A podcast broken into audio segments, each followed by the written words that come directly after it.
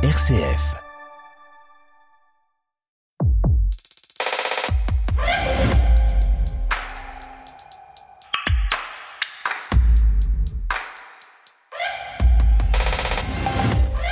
Bonjour à tous, cette effervescence, le magazine de l'étonnement culturel sur RCF. J'espère que vous allez bien, que vous allez mieux. Oui, ça y est, la fraîcheur est revenue. On respire enfin, mais jusqu'à quand? On le découvre en ce moment, hein, mais le dérèglement climatique, ce n'est pas réservé au plein été. Alors, deuxième week-end de septembre, c'est rituel, ce sont les journées du patrimoine. La 40e édition est lancée.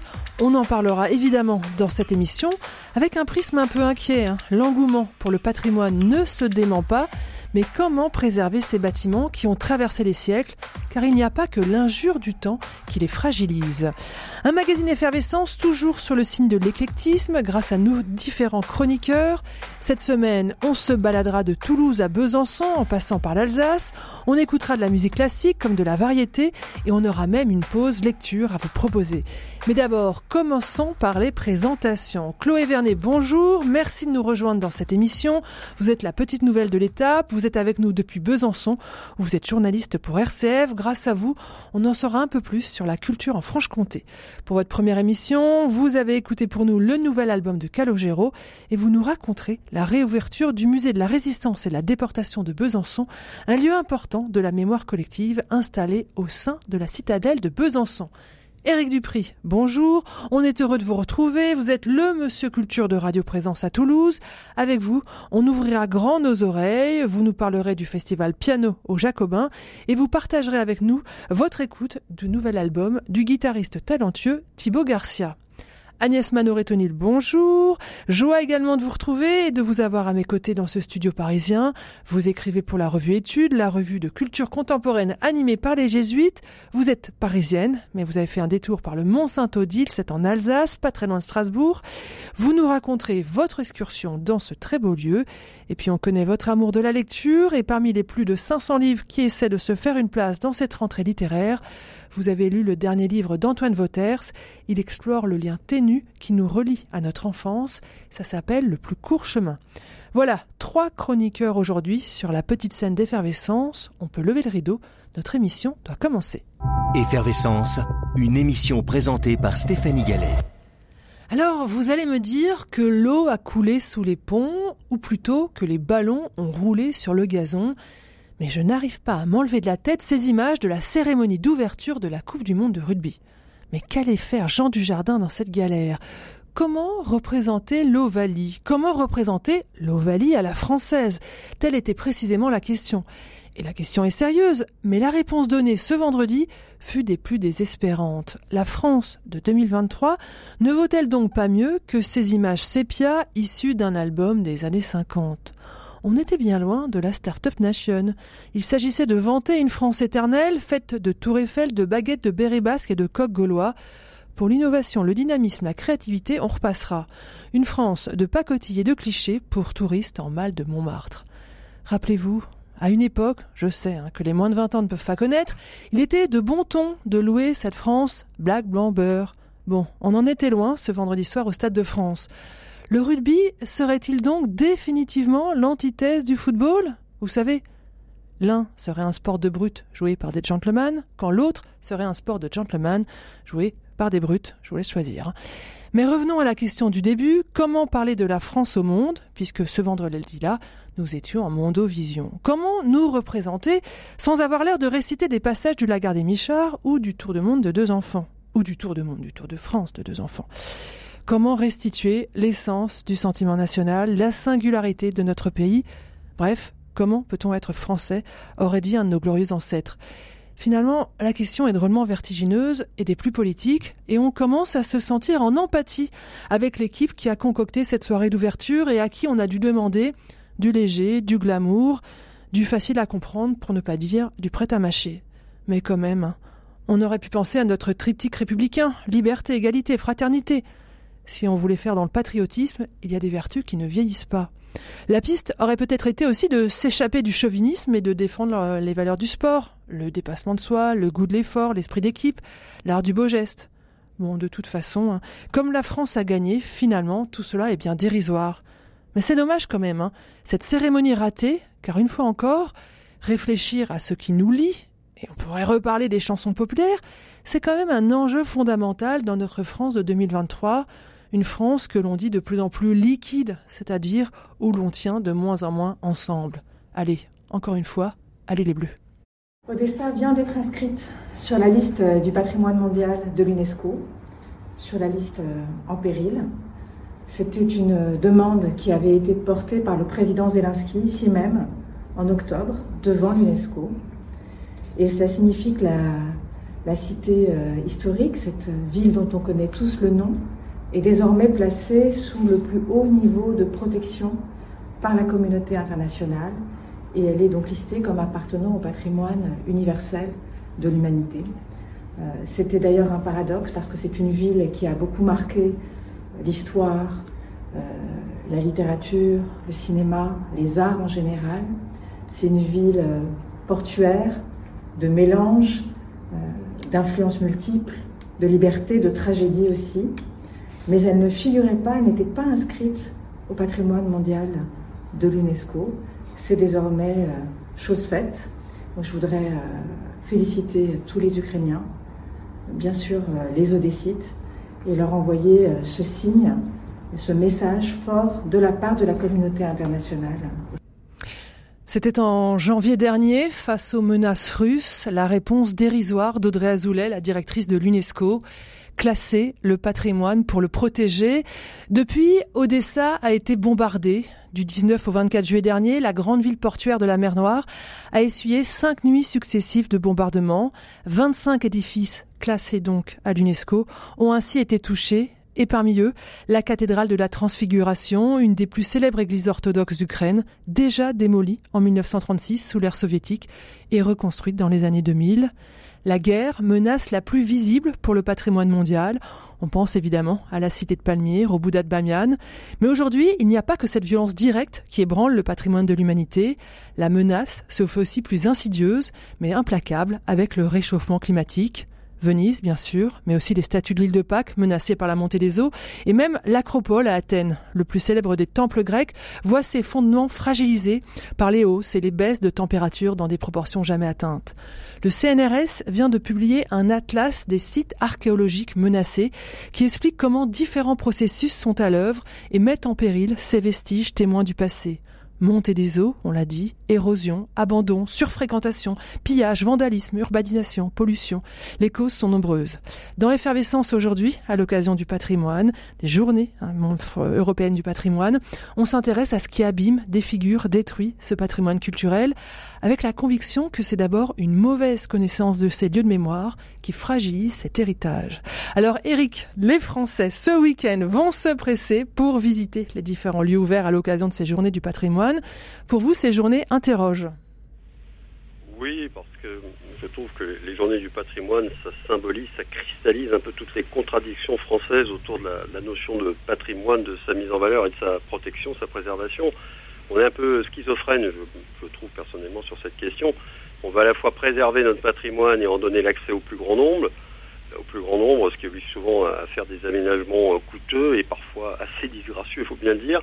Et puis on a toujours l'impression que le maintien du patrimoine, investir dans sa restauration ou son entretien, ça n'a d'intérêt que parce qu'il va y avoir des retombées économiques, donc des visiteurs et des touristes en nombre, pour pas dire euh, en masse. Euh, bon, on sait très bien qu'on ne sauve pas le, patrimoine pour lui-même, hein, mais après tout, c'est peut-être le, résultat qui compte. Il faut qu'il y ait des retombées économiques. Et euh, pour revenir aux journées du patrimoine, c'est certainement le pire moment de l'année pour visiter un monument ou un, musée. Je ne crois pas que se retrouver au milieu d'une foule, euh, pas toujours silencieuse en plus, euh, soit le meilleur moyen d'admirer tranquillement et sereinement une œuvre ou une bâtisse. Ça a un sens à la rigueur que pour des bâtiments qui sont fermés le reste de l'année. Il y en a quelques-uns, mais c'est tout de même marginal hein, dans le nombre de, monuments, de bâtiments qui sont ouverts euh, au public à l'occasion de ce week-end. Euh, on sait que ça a beaucoup de succès parce que c'est gratuit, mais je, rappelle tout de même que la gratuité, ça n'existe pas. Hein. Il y a toujours quelqu'un qui paye. Et lorsque les journées du patrimoine ouvrent, euh, les, bâtiments sont ouverts, notamment des bâtiments publics, ben, il y a des gens qui travaillent et qui sont payés pour, pour le faire. Donc c'est jamais gratuit, ça n'existe pas la gratuité. Hmm. Voilà, bon, je trouve qu'on on est toujours un peu dans, cette contradiction, mais est-ce que est-ce qu'on peut en sortir de cette contradiction? Je ne sais pas. C'est pour ça que je j'attends de voir ce que mes petits camarades vont dire sur la question. Vous avez raison, Eric. Hein, les, journées du, patrimoine font généralement salle comble. Par exemple, pour visiter l'Élysée, hein, c'est trop tard, tout est déjà réservé. Il va y avoir de longues files d'attente. Agnès, euh, le, tourisme est de plus en plus pointé du doigt dans la dégradation du, patrimoine. C'est quelque chose que vous avez pu constater? Oui, j'ai pu le constater comme euh, comme tout le monde. J'ai fait partie de, de ces touristes qui viennent en masse, mhm. notamment euh, visiter le Mont Saint-Michel ou bien le, le, village de Rocamadour. Euh, et c'est ça fait partie des pires expériences, euh, je pense qu'on puisse qu'on puisse faire. Euh, c'est pas tellement que c'est désagréable personnellement, c'est que ça empêche de ça empêche de regarder, de contempler un lieu qui, est beau, qui a une histoire, qui a quelque chose à nous dire, mais il n'y a pas de commune mesure entre euh, le fait d'aller en pèlerinage au Mont Saint-Michel et de visiter en touriste le Mont Saint-Michel. Et euh, il faut bien se dire que, euh, à la différence des touristes d'aujourd'hui, euh, un pèlerin euh, des, temps passés, c'était l'événement de sa vie. Il s'y préparait pendant longtemps. Il risquait parfois sa vie pour pour pour y aller. et c'est quelque chose qui remplissait toute son existence d'un d'un but, un peu de la d'une flèche du temps. or aujourd'hui, on va au Mont Saint-Michel parce qu'on veut faire le Mont Saint-Michel. Donc il y a ce, verbe là, moi, qui me gère énormément et qui euh, qui, qui, fait créer des listes. Est-ce que tu as fait ça? Est-ce que tu as fait ça? Euh, Donc le, la menace, euh, la menace vis-à-vis du patrimoine, c'est bien souvent une menace en fait euh, humaine et qui est une menace de consommation. Là, je suis tout à fait d'accord avec euh, avec Eric. Je, je dirais je ne dirais vraiment pas euh, autrement. Il y a il y a autre chose qui me qui me perturbe beaucoup dans la mise en valeur. Alors on va en reparler, mais d'abord j'aurais donné la parole à Chloé. Chloé, en Franche-Comté, c'est pareil, un point trop non faux en matière de tourisme? Oui, bah c'est exactement la même chose. C'est vrai qu'à Besançon, nous, on a vraiment la citadelle. C'est euh, le monument emblématique de la ville, donc une forteresse de Vauban, qui était l'architecte de Louis XIV. Et là aussi, on est un peu dans la contradiction, parce que l'objectif, c'est de, de, préserver ce patrimoine. Et puis en même temps, on veut quand même qu'il y ait des touristes qui viennent pour euh, faire de la rentrée d'argent. Donc on, ils ont aménagé le site en plusieurs parties. Ils ont mis en place un jardin zoologique avec des animaux, un musée de la résistance, j'y reviendrai tout à l'heure. Et puis en même temps, faut faire attention à ce qu'il n'y ait pas trop de monde pour pas euh, pour pas abîmer ce, patrimoine et puis pour pas gêner les animaux du coup qui sont à l'intérieur. Donc c'est vrai que c'est assez euh, c'est assez paradoxal et puis on a nous ce problème euh, enfin ce problème en tout cas ce débat à Besançon c'est faut-il ou non éclairer la citadelle? Parce qu'en fait pendant des années donc pour la mettre en valeur la citadelle était éclairée la nuit parce qu'elle surplombe complètement la ville. Donc on la voit très loin et ça vient là aussi gêner euh, les animaux qui sont à l'intérieur et particulièrement les chauves-souris et les faucons pèlerins. Euh, il y en a depuis des années qui sont euh, qui sont à la citadelle. Hein. La première colonie de chauves-souris, elle a été trouvée là-bas, repérée en 1991. et le problème, c'est qu'à cause des lumières, elles peuvent plus venir nicher dans la citadelle et les, les mamans peuvent plus s'occuper de leurs petits correctement parce que ça les gêne. Donc depuis quelques années, la citadelle est éteinte depuis 2020 on la voit plus la nuit. Euh, et ça, ça crée un, débat à Besançon et même aux alentours parce que du coup euh, les gens, les touristes venaient pour voir cette citadelle la nuit. C'est vrai que c'était très beau, mais pas forcément bon pour les chauves-souris. Donc euh, on est toujours un peu dans cette contradiction là, quoi. Et puis je crois qu'il y, a un village par chez vous aussi où on a dit stop au tourisme? Bah c'est ça, ça là c'est dans le Jura, c'est les planches pré-herbois. Euh, là, on a eu de la surfréquentation totale, hein, le Jura euh, depuis euh, depuis quelques années. On connaissait pas trop. Hein. Moi, je suis jurassienne d'origine. moi, je me rappelle quand j'étais petite, on parlait pas du tout de tourisme chez moi. Et puis là, en ce moment, ça explose complètement parce qu'on a des beaux lacs, on a des rivières, des grottes, des églises, des villages qui sont magnifiques. Et donc, les planches pré-arbois, bah, c'est le problème. En fait, il y a deux ans, il y avait beaucoup beaucoup trop de touristes. Les gens ils stationnaient n'importe où, n'importe comment dans le village. et donc là, c'est carrément les habitants en fait qui se sont dit bah faut mettre un stop parce que c'est plus possible, on peut même plus se promener dans notre village. Et en fait ils ont bloqué avec leur voiture, ils ont bloqué l'entrée du village et ils ont voulu interpeller le maire et puis les élus locaux parce que ça devenait plus possible, c'était ingérable. Et puis les gens viennent, euh, ils visitent euh, l'église, ils visitent euh, les monuments autour et puis c'est vrai qu'ils dégradent en fait. Il n'y a pas on veut voir, comme disait Agnès, on a envie de voir ces monuments, mais de, les faire. Voilà, je suis allée à Planche-Pré-Bois parce que c'est un des plus beaux villages de France. Il faut que je le fasse. Je l'ai mis sur ma liste. Mais du coup, bah, c'est compliqué à la fois pour les habitants, puis pour pour le, patrimoine, voilà, qui est dégradé forcément par la présence de tous ces touristes. Agnès, je sais que vous voulez parler des, illuminations euh, des, cathédrales et autres monuments. On appelle ça du mapping vidéo. On projette des images sur des bâtiments. Je, crois que cette mode vous laisse un peu dubitative. Oui, elle, euh, elle m'interroge beaucoup sur, euh, encore une fois, le regard qu'on porte sur ces monuments. Et alors, je me suis intéressée un peu au vocabulaire qui était utilisé sur les sites de présentation. Alors on parle de magnifier la, façade d'une cathédrale, de la sublimer, euh, mais pire encore, on parle de la révéler, comme si on avait attendu ce vidéo mapping pour comprendre enfin euh, le sens de ce, monument. Euh, mais j'ai le sentiment que tout au contraire, c'est une sorte d'aplatissement de, l'art en fait et de toute l'histoire qui est portée par, la, façade d'une cathédrale pour, la, pour la réduire en fait à un, ben, un spectacle numérique qui coûte des sommes folles, qui est souvent accompagné de la musique d'un groupe très à la mode. C'est ce qui s'est passé notamment à Reims. Alors on va demander à des, à agences de, com euh, et on va euh, en fait encore une fois attendre des retombées économiques. Et puis qu'est-ce qu'on voit? Alors ça, j'en ai fait l'expérience à Chartres euh, ou à Reims on voit des, des, masses de gens assis devant en fait un écran ils sont hypnotisés par ce qu'ils voient. Alors il y a même quelquefois, il y a une proposition, on peut télécharger une application et interagir, n'est-ce pas, avec ce qui se passe sur euh, l'écran, je dis même plus la façade de la cathédrale.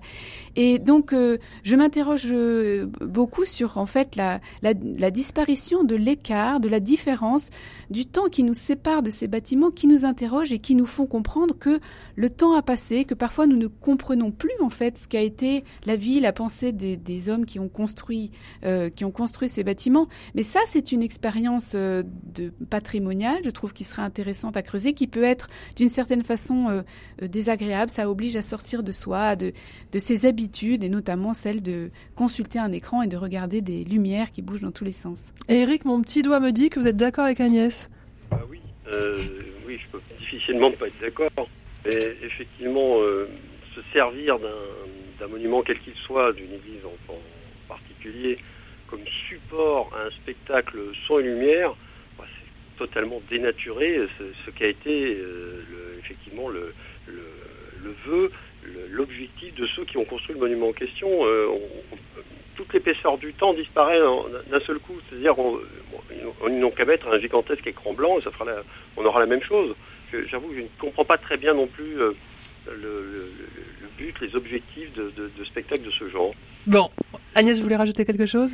Oui, ce que je voudrais dire, c'est que ça, permet de s'interroger aussi sur le sens du patrimoine. En fait, le patrimoine, ça se transmet. J'allais dire, c'est bien normal que euh, on, qu'on se ressaisisse de ce que nous ont légué les générations passées pour en faire quelque chose dans notre vie. Il ne s'agit pas de figer pour toujours euh, les monuments ou, les, coutumes, les habitudes dans un, dans un passé qu'on va, qu'on, va mal comprendre. Euh, mais là, c'est, c'est, euh, c'est pas une transmission, c'est juste une exploitation euh, commerciale. Mais on peut se demander ce qu'on veut faire vraiment de ce qui nous a été légué. Bon, on reviendra probablement sur cette affaire dans une prochaine émission d'effervescence, car imaginez qu'un de nos chroniqueurs est un des acteurs de ces mappings vidéo. Il faudra donc qu'on lui pose la question. Pour terminer, quand même une question essentielle, pourquoi c'est si important de protéger notre patrimoine? Chloé? Dirais que moi, la première chose qui me vient forcément, c'est pour la transmission. C'est notre histoire, c'est de la, culture, euh, l'histoire de la France. Et pas que, hein, mais si on parle de, de, patrimoine local. Et euh, bah, je vais reprendre mon exemple de la citadelle. Moi, j'ai toujours euh, connu la citadelle. J'ai appris son histoire, l'histoire des forteresses, de la ville de Besançon grâce à ça. Et euh, j'y suis allée euh, toute petite, très jeune, je continue d'y aller.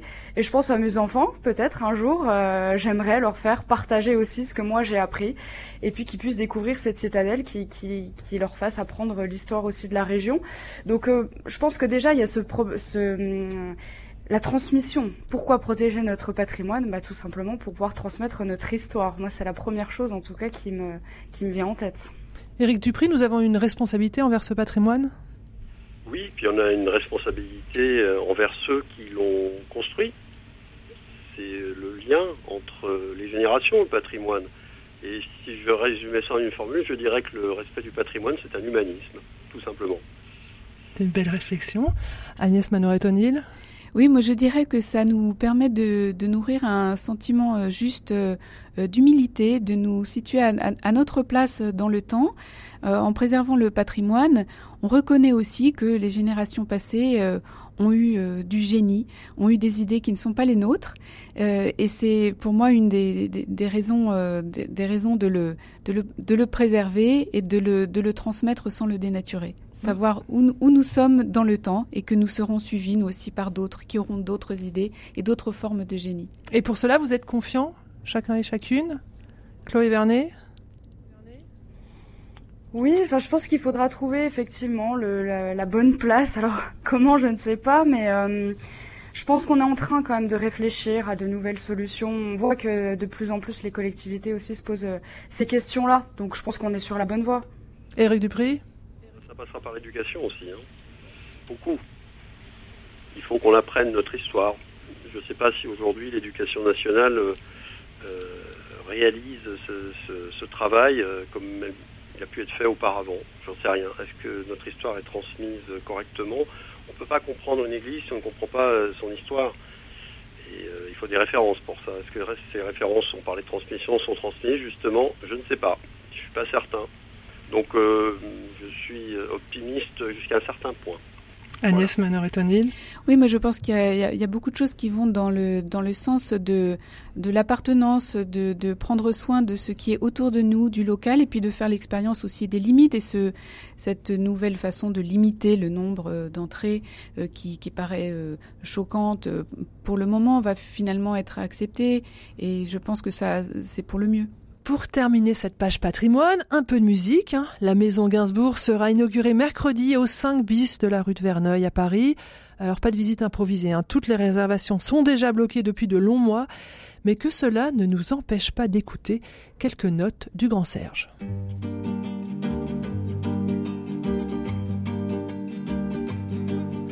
Oh, je voudrais tant que tu te souviennes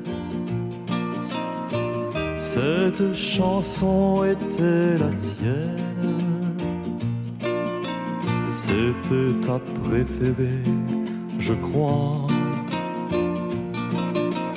Quelle est de préférée, Cosma. Et chaque fois, les feuilles mortes te rappellent à mon souvenir jour après jour, les amours mortes n'en finissent pas de mourir. Avec d'autres, bien sûr, je m'abandonne.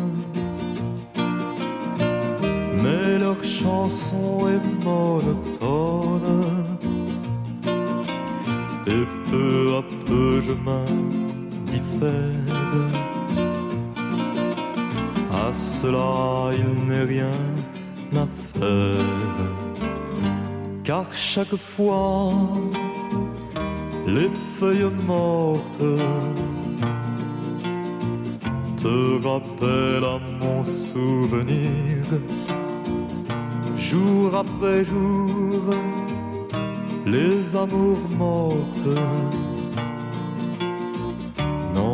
finissent pas de mourir. La chanson de Prévert, comme toutes les chansons de Serge Gainsbourg, appartient bien à notre patrimoine culturel. Et maintenant, un peu de promotion pour un nouveau podcast sur RCF.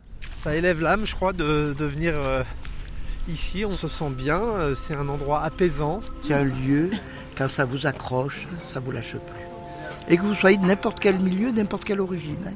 Embarquez dès maintenant pour un voyage sonore et immersif à la découverte du patrimoine sacré. Je suis Lucie Bavrel et avec mes invités, on vous emmène au Mont Saint-Michel, à la basilique Saint-Denis ou au sanctuaire des Saintes Maries de la Mer pour en explorer les dimensions humaines, et spirituel. Enfin, moi, je, je pense que je pourrais rester des heures ici parce qu'il y a des ondes. Et alors, ça connecte à une forme de d'humanité absolue et d'éternel. Au-delà des pierres, c'est la nouvelle série de podcasts RCF à écouter sur rcf.fr, la chaîne YouTube RCF et toutes les plateformes de podcasts. Effervescence, le magazine de l'étonnement culturel. Pour poursuivre cette émission, je vous propose de partir nous balader du côté de Besançon, de Toulouse, mais d'abord une première escale en Alsace. Agnès Manoret-O'Neill, cet été, vous êtes allée au Mont-Saint-Odile. C'est la destination idéale au croisement du patrimoine naturel et du patrimoine historique. Oui, le Mont-Saint-Odile, c'est vraiment un lieu alsacien où on découvre à la fois l'histoire de l'Alsace, euh, mais aussi, et c'est peut-être ce dont j'aurais envie de parler le plus, euh, d'un patrimoine artistique euh, très local. Je voudrais vous parler notamment d'un chemin de croix en céramique euh, qui, qui m'a beaucoup impressionné. Alors le Mont Saint-Odile, c'est d'abord euh, une plongée dans les âges barbares. carrément. Saint, carrément. Saint-Odile a vécu au, au, 8e siècle. on peut dire qu'elle n'a pas eu des débuts faciles dans la vie, puisque son père a d'abord voulu la faire assassiner à sa naissance parce que c'était une fille et parce qu'elle était aveugle. Et puis bon, finalement, elle a été mise mise à l'abri par sa par sa mère et à son à son baptême à 12 ans, Odile a recouvré la vue. Euh, elle a été ramenée chez chez elle et son, bon, son père a décidé de faire assassiner euh, le frère de, d'Odile qu'il, qu'il, qu'il avait ramené, mais il s'est repenti après. Et pour se repentir, il lui a offert l'abbaye, euh, disons le château euh, de, de Hohenbourg euh, qui, qui, lui appartenait et dont Odile a fait euh, un, un, une abbaye, euh, puis a fondé ensuite cette une abbaye, abbaye qui se trouve. C'est cette abbaye qui se trouve au sommet du, du mont Saint-Odile. Il y a une abbaye un peu plus, un peu plus bas qui a été fondée pour accueillir les, les, pèlerins et les, et les, malades qui ne pouvaient pas aller jusqu'au sommet. Quand on est sur le sommet du mont Saint-Odile, on a une vue sur euh, Strasbourg, sur la plaine d'Alsace euh, et même au-delà, s'il fait beau, jusqu'aux Alpes bernoises. Euh, et c'est vraiment tout à fait magnifique, et notamment quand on est sous les trois... Euh, euh, grands tilleuls qui sont sur euh, la, la, la, terrasse euh, du, de, de l'abbaye. Donc on a vraiment ce, ce, genre de lieu qui est vraiment inscrit dans un paysage et qui, qui allie, comme vous disiez, voilà, le patrimoine culturel, mais aussi un patrimoine naturel où, on prend, où on prend conscience aussi du génie qu'il a fallu pour construire des endroits pareils. Alors moi, ce dont j'aimerais vous parler davantage, c'est ce, de ce qui entoure donc ce chemin de croix. Ce chemin, voilà, le chemin de croix, ce qui entoure le sanctuaire. Donc c'est un chemin de croix qui a été euh, fait par un céramiste alsacien euh, dans les années 30. Et on retrouve cette esthétique des années 30, euh, j'allais dire un petit peu, il y a un petit côté stalinien, avec des grandes, des grandes figures angulaires, avec les, les, des muscles assez apparents. Et sur cette couleur bleue que, qui, qui est rehaussée par, par la céramique. Et donc ça, c'est posé à flanc de paroi. Euh, euh, sous les sous les ombrages parce que on est déjà en train de, de descendre dans ces, forêts de, pins qui entourent euh, le mont le mont Saint-Odile. Et quand on continue donc on, suit le chemin de croix. Et puis ensuite assez vite on va se retrouver sur des, chemins de, de, randonnée autour du mont Saint-Odile où on va pouvoir voir des restes du mur païen. Et là on remonte encore dans l'histoire. Euh, c'est un un ensemble de, murailles qui font parfois jusqu'à 2 mètres de large euh, dont on ne sait pas très bien à quoi ça a servi. Euh, alors dans l'audio guide, on vous parle d'une on vous compare avec la muraille de Chine, c'est assez, euh, assez, un peu assez, dérisoire. Ouais, voilà, un peu dérisoire. Euh, et puis de là, en fait, euh, on, on, on, redescend, on peut redescendre si on veut à pied jusque dans la vallée. Alors évidemment, il y a un petit bémol, c'est le surtourisme. Le Mont Saint-Odile, comme la ligne des Crêtes, euh, ce sont des, des, lieux en Alsace extrêmement euh, fréquentés. Euh, mais je connais des gens qui, qui, sont allés aussi par temps de neige, apparemment. Oui. J'ai des souvenirs de, de, de balades en luge, de descente en luge. Ça doit être assez... Donc voilà, je, je, je, recommande pour faire un bain de culture alsacienne. Il y a aussi des tas d'autres petites curiosités. Il y a un cadran solaire qu'on en fait qu'on appelle en fait un, un, gnomon qui est, qui est arrivé assez tard sur le mont Saint-Odile, mais qui est vraiment une curiosité euh, euh scientifique euh, euh, qui est pour le coup très bien expliquée avec, avec les petits les audioguides, les petites brochures qu'on Puis c'est aussi un lieu important de la Seconde Guerre mondiale. Voilà, c'est aussi en fait un haut lieu de la résistance où le front de jeunesse, de, le front de la jeunesse alsacienne, le FJA, s'était s'était formé et, et, réfugié. Donc ça, ça, ça nous emmène bah, au-delà donc des années 30 du, du, chemin de croix. Euh, donc c'est très c'est merveilleux de voir que ce lieu a continué à vivre, à porter l'histoire et à être un, euh, un lieu d'humanisme en fait euh, jusqu'au voilà jusqu'encore aujourd'hui. Voilà un joli détour en France. Le mont Saint-Odile, c'est en Alsace. De l'Alsace, on va redescendre au sud-ouest avec Toulouse et l'actualité musicale en ce moment à Toulouse. Eric Dupris, c'est la tenue du festival Piano au Jacobin. Je crois que c'est l'un des plus grands festivals de piano d'Europe. C'est un des trois plus grands festivals de piano d'Europe, effectivement, euh, qui a été créé en 1980, et ça je tiens à le préciser parce qu'il a été créé euh, l'année précédente, celle de la création de la Roque d'Anteron. Vous voyez, les deux gros festivals français ont été créés à peu près en même temps, deux gros festivals de piano, mais euh, le droit d'aînesse revient à Piano Jacobin. La primauté. Voilà, et le, une des particularités aussi de ce festival, c'est qu'il a lieu donc dans cloître au couvent des Jacobins, dans le cloître, vraiment magnifique, mais qui a la particularité de se trouver à deux pas de la place du Capitole, donc du centre de Toulouse. Je crois que c'est unique au monde, euh, quasiment, euh, un, lieu comme ça euh, dédié à la base à la prière, à la méditation, à la vie monastique, qui se trouve comme ça en plein centre d'une grande métropole.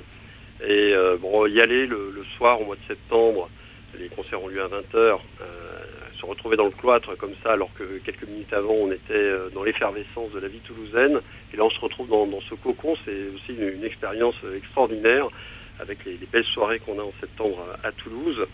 Et euh, l'autre particularité de ce festival, c'est qu'il met beaucoup l'accent sur les jeunes talents et sur la découverte. Encore cette année, on a beaucoup, beaucoup de jeunes pianistes qu'on n'a jamais entendus euh, en France. On en a des plus âgés qu'on n'a jamais entendu en France non plus. Donc il y a beaucoup, beaucoup de découvertes à faire. Euh, 17 concerts, 17 pianistes, donc ça recouvre à peu près le mois de septembre. Ça va continuer jusqu'au 29. Il y a aussi du jazz. Ce n'est pas que du piano classique. Il y a trois concerts de jazz. Et il y a aussi un concert un peu atypique, euh, ça c'est à peu près chaque année, de musique, on va dire contemporaine, qui sera donné par Melaine Dalibert, qui est français, son nom n'indique pas forcément. Il enseigne d'ailleurs au conservatoire de Rennes, Melaine Dalibert, et il produit une musique, il compose une musique qu'il joue lui-même, qui ressemble un peu, entre autres, hein, qui emprunte à celle de, des minimalistes américains, Philippe Glass en, tête. Voilà, puis on a aussi euh, des valeurs sûres, des légendes du piano qui viennent euh, chaque année depuis 43 ben, ans, tout de même, c'est la 44e édition. Voilà, un festival que je recommande chaudement et euh, on va peut-être écouter si vous êtes d'accord, euh, Melaine Dalibert maintenant. Voilà, je crois que son, son concert s'appelle Shimmering, c'est ça? Shimmering, c'est le titre de son dernier CD paru, je crois que c'était il y a deux ans. Et Shimmering, ben, ça veut dire euh, miroitement, reflet. Ben, en écoutant la musique, euh, vous allez voir ce que ça vous inspire.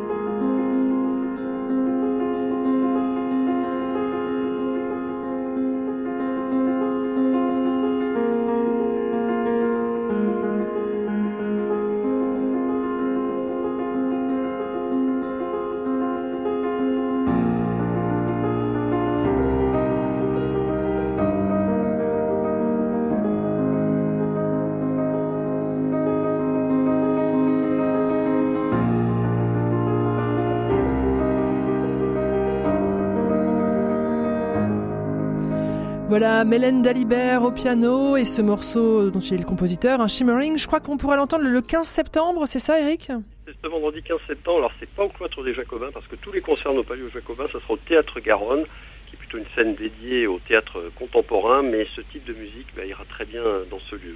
Voilà. Voilà, piano au Jacobin. Merci beaucoup, Éric Dupri.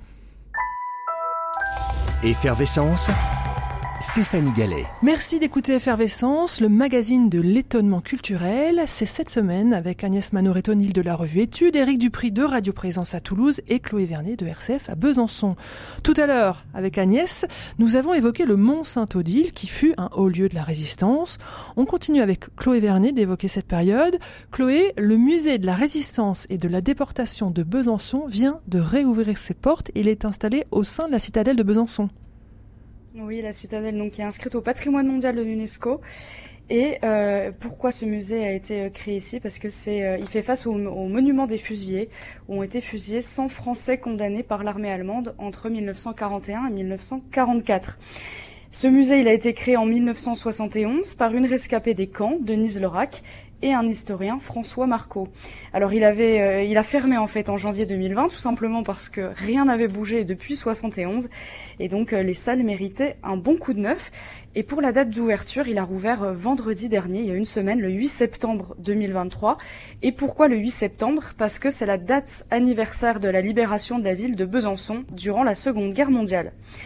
Alors dans ce, dans ce nouveau musée, hein, il a été repensé, on déambule dans 19 pièces, et plus on s'enfonce dans le musée, plus on s'enfonce dans la noirceur de l'histoire. On commence par l'arrivée des nazis et d'Hitler au pouvoir en 1933, suit ensuite l'occupation, la résistance qui se développe, la déportation et enfin la libération. Alors dans toutes les salles, beaucoup d'objets, avec par exemple une veste déportée qui nous fait face dès qu'on rentre dans la salle dédiée à la déportation, blanche et bleue, rayée avec des taches de sang, et ce numéro, 8946, dans ces camps des chiffres et dans ce musée, on, parle bien des hommes. Et pour la première fois, le musée permet au public l'accès au trésor de ses collections, son fonds d'art en déportation. C'est la grande nouveauté de ce nouveau musée euh, par rapport à sa version originale de 71. Et donc dans cette collection, on retrouve une sélection de 600 œuvres qui ont été réalisées clandestinement par les déportés dans les prisons et les camps nazis des dessins, portraits, caricatures, sculptures qui témoignent de l'horreur des camps. Et euh, moi, j'ai cette image en tête, un dessin qui m'a particulièrement marqué. Il a été réalisé le 22 mai 1944. C'est le portrait d'un homme qui nous fixe. Il a les yeux bleus, les yeux bleus perçants, la barbe hirsute, il est très maigre, les lèvres pincées, et on peut lire euh, beaucoup de souffrance dans son regard. Et euh, ce qui est très fort en fait dans ce musée, c'est que la plupart des dessins et des objets ont été donnés par des familles qui ont des proches ayant vécu cette horreur-là. Donc la plupart des familles de Franche-Comté. Et par exemple, lors de l'inauguration, il y avait quatre sœurs qui ont légué la prothèse de leur papa blessé de guerre pendant la Seconde Guerre mondiale sous une vitrine. Et puis il y avait aussi une femme qui a retrouvé la robe de mariée de sa mère, confectionnée dans des toiles de parachute abandonnées par les Alliés à la Libération. Et puis euh, pour finir, j'aimerais vous parler de Christian Cuésar. Il a fait partie des tout premiers visiteurs du musée. Avec sa sœur et son frère, il a fait don de plusieurs objets de famille, notamment des photos et des médailles réalisées en prison par son père durant sa détention. Et à son arrivée au musée, euh, c'était beau parce qu'il a fondu en larmes en touchant une, photo de ses parents qui était exposée en grand sur l'un des murs de la pièce. Maintenant, il est rentré dans l'histoire à tout jamais et c'est tant mieux. Ce sont ces mots. Et voilà, l'histoire, ne jamais l'oublier, c'est l'objectif principal hein, de ce musée de la résistance et de la déportation. Et après avoir parcouru 19 salles qui nous rappellent l'horreur de la guerre, on ressort en appréciant la paix, en se rappelant que nous avons cette chance immense de vivre dans un pays en paix, mais qu'elle reste fragile, bien sûr, et parce que pris dans nos vies, on l'oublie parfois, et je trouve que ça fait du bien d'avoir des piqûres de rappel. Merci Chloé pour cette présentation du musée de la résistance et de la déportation de Besançon, un musée qui se veut un musée d'histoire, mais aussi un outil citoyen, et on l'a bien compris en vous écoutant. Effervescence, Stéphanie Gallet.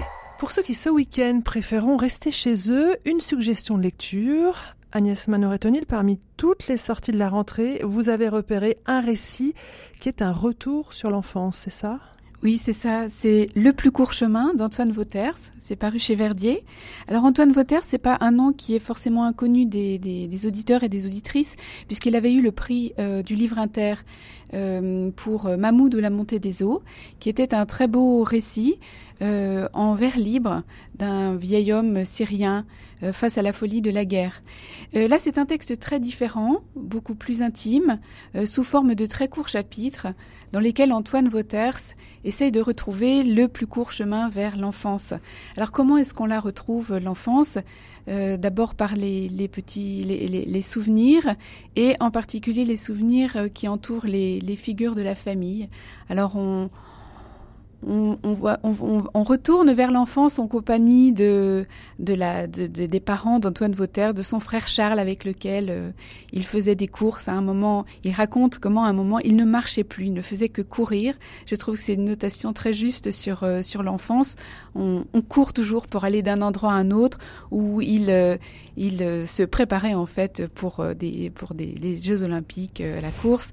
Il y a les grands-parents aussi, le pépé qui ne parle jamais Nénène qui a conservé toujours les mêmes objets, notamment son, porte-torchon qui a toujours été le même, la même euh, éponge verte vime sur le rebord du, de l'évier. Et tous ces, toutes ces petites euh, euh, toutes, ces petites vignettes en fait de l'enfance permettent à Antoine Vauters de se retrouver lui et de comprendre pourquoi euh, il a une telle histoire avec les mots. Euh, l'enfance est aussi le moment où il a commencé à se raconter des histoires et il s'en raconte encore aujourd'hui. C'est ça qui le fait vivre, c'est aussi ça qui euh, qui lui fait mal parfois, euh, parce que ce qui ce qui ressort et, et, qui et qui est très juste pour euh, pour chacun, et c'est pour ça que je crois que ce, ce livre peut toucher tout le monde, même si on n'est pas écrivain, c'est que on sent bien que ce qu'on a perdu dans l'enfance, c'est le moment où on vivait sans y penser. on vivait naturellement. Euh, il n'y avait pas besoin de penser à ce qu'on à ce qu'on faisait, mais ce temps-là, ce temps-là est révolu.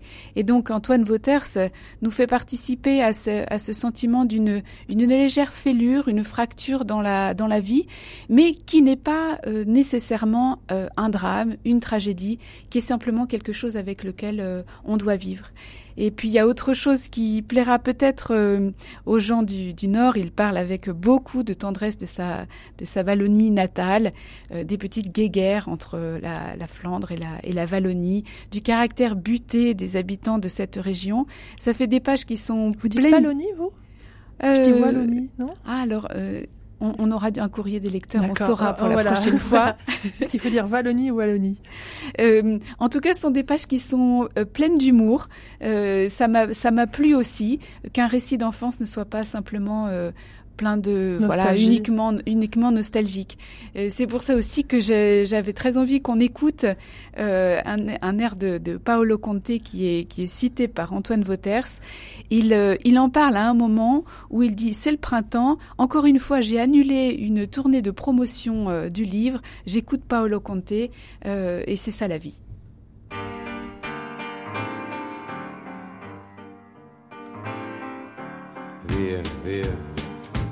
Vieni via di qui.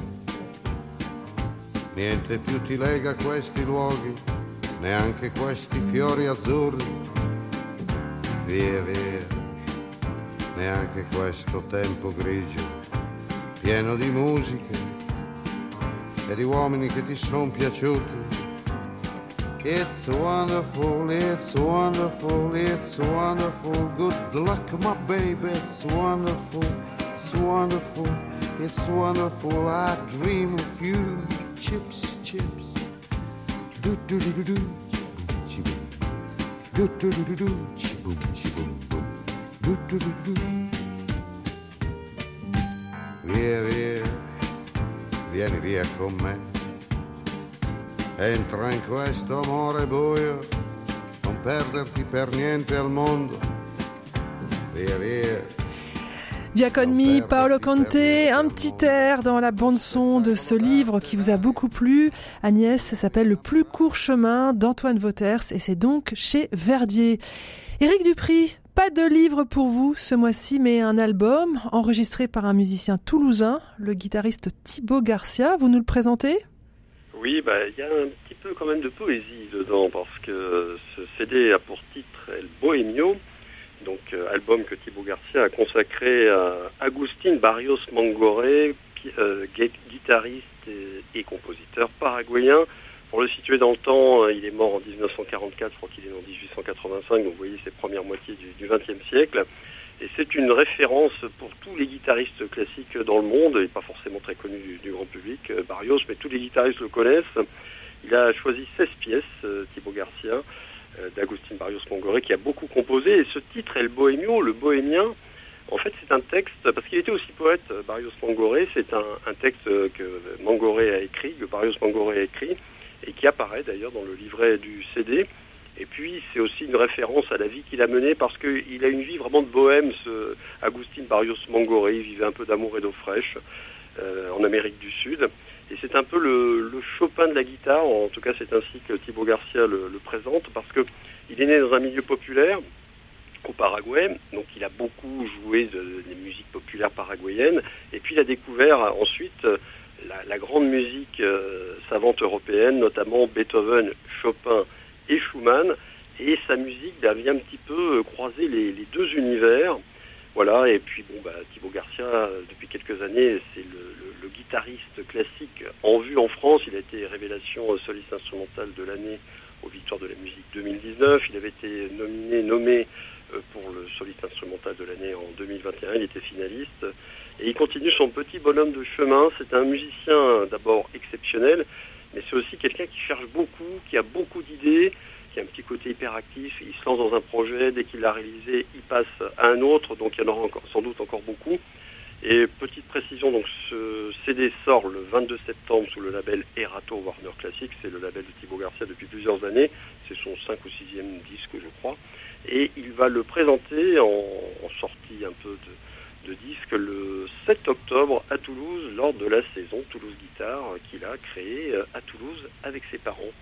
Voilà, et puis si vous voulez bien, on peut écouter un extrait de ce CD, le prélude en Do mineur d'Agustin Barrios Mangoré.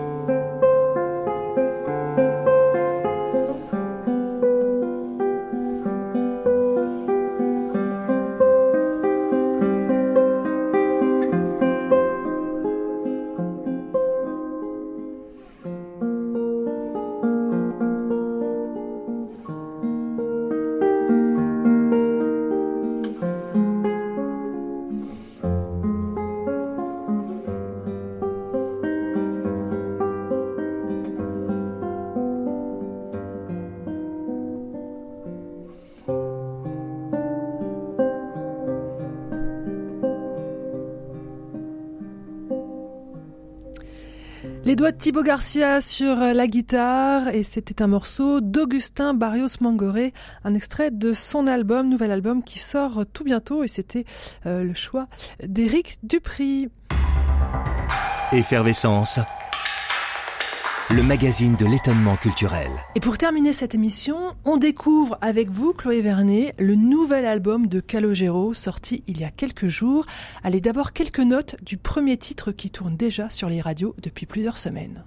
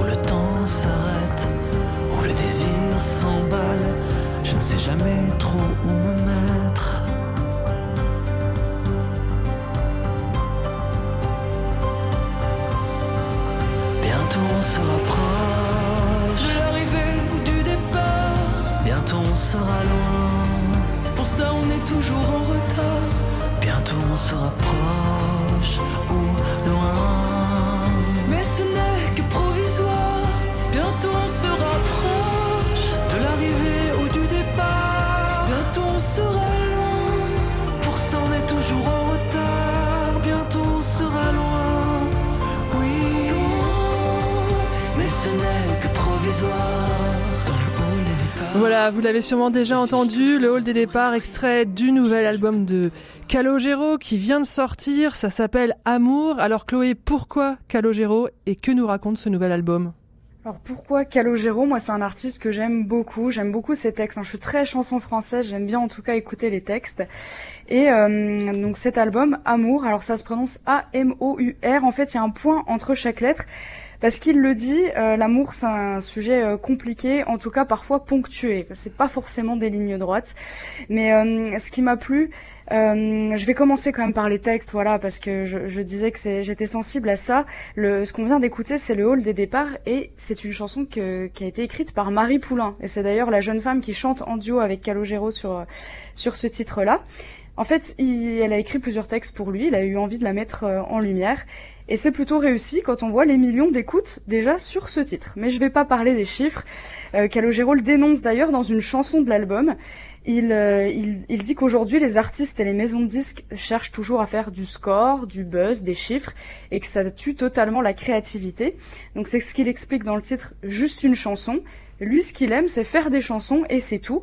Bon, je pense qu'il est quand même content qu'on les écoute, mais ça fait du bien d'écouter les, chansons de Calogero, surtout quand elles parlent d'amour. Moi, tout de suite, le titre euh, m'a plu. Euh, L'amour, c'est un sujet fort compliqué, mais il y a une certitude, sans amour, on ne peut pas vivre. C'est ce que dit l'artiste pour présenter son album.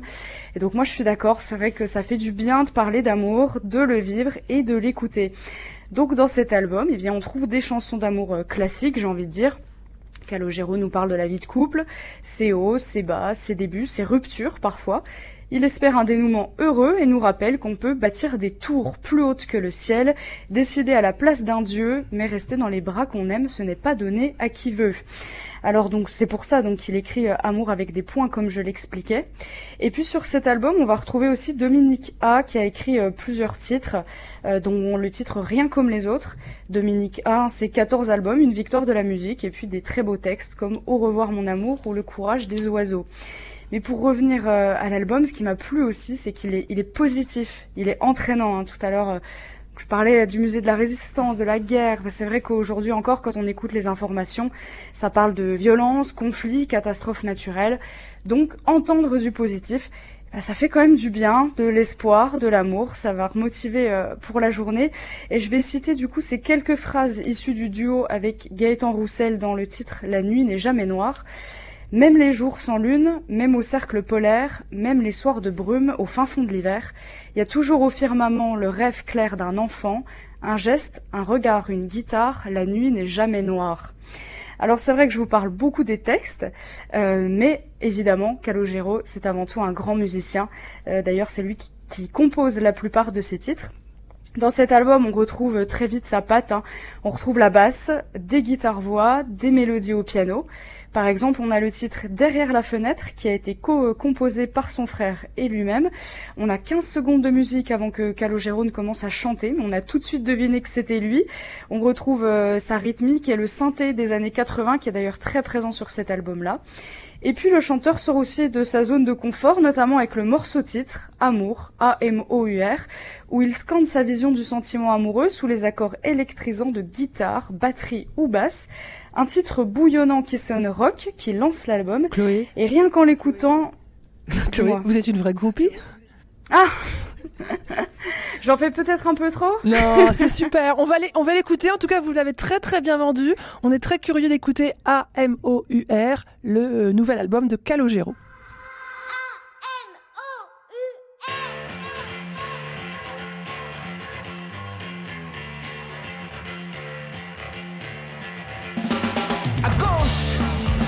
Ton cœur qui tape et qui t'attrape au forceps. Tu peux pas te débattre entre les dents du T-Rex. C'est comme une arnaque, mais qu'importe le prix. Tu te prends une claque qui s'écrit.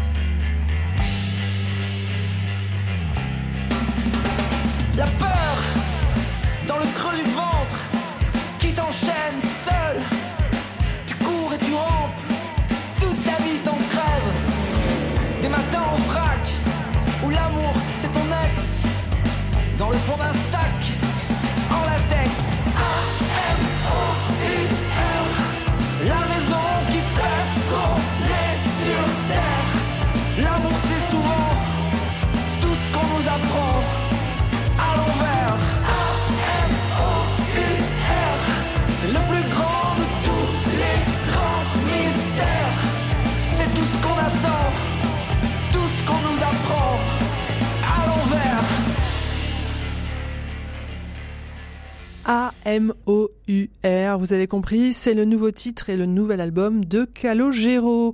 Et bien voilà, c'est terminé pour Effervescence. Merci à tous ceux qui ont rendu possible cette émission cette semaine. À Toulouse, dans les studios de Radio Présence, Éric Dupri. Pour la première fois depuis Besançon, Chloé Vernet. Et à mes côtés, Agnès Mano-Rétonil de la revue Études. Sans oublier, bien sûr, Pierre-Henri Parget à la réalisation de cette émission. On n'oublie pas Pierre Samanos et on lui envoie des bonnes ondes pour se remettre sur pied. Avant de fermer boutique, je vous glisse une citation à l'occasion des Journées du patrimoine. Je l'ai trouvée dans l'Atlas des sites archéologiques menacés du CNRS. Il s'agit d'un extrait du film d'Alain Resnais, Les statues meurent aussi, un film de 1953. Un objet est mort quand le regard vivant qui est posé sur lui a disparu. Voilà, bon week-end à tous et surtout, ouvrez les yeux.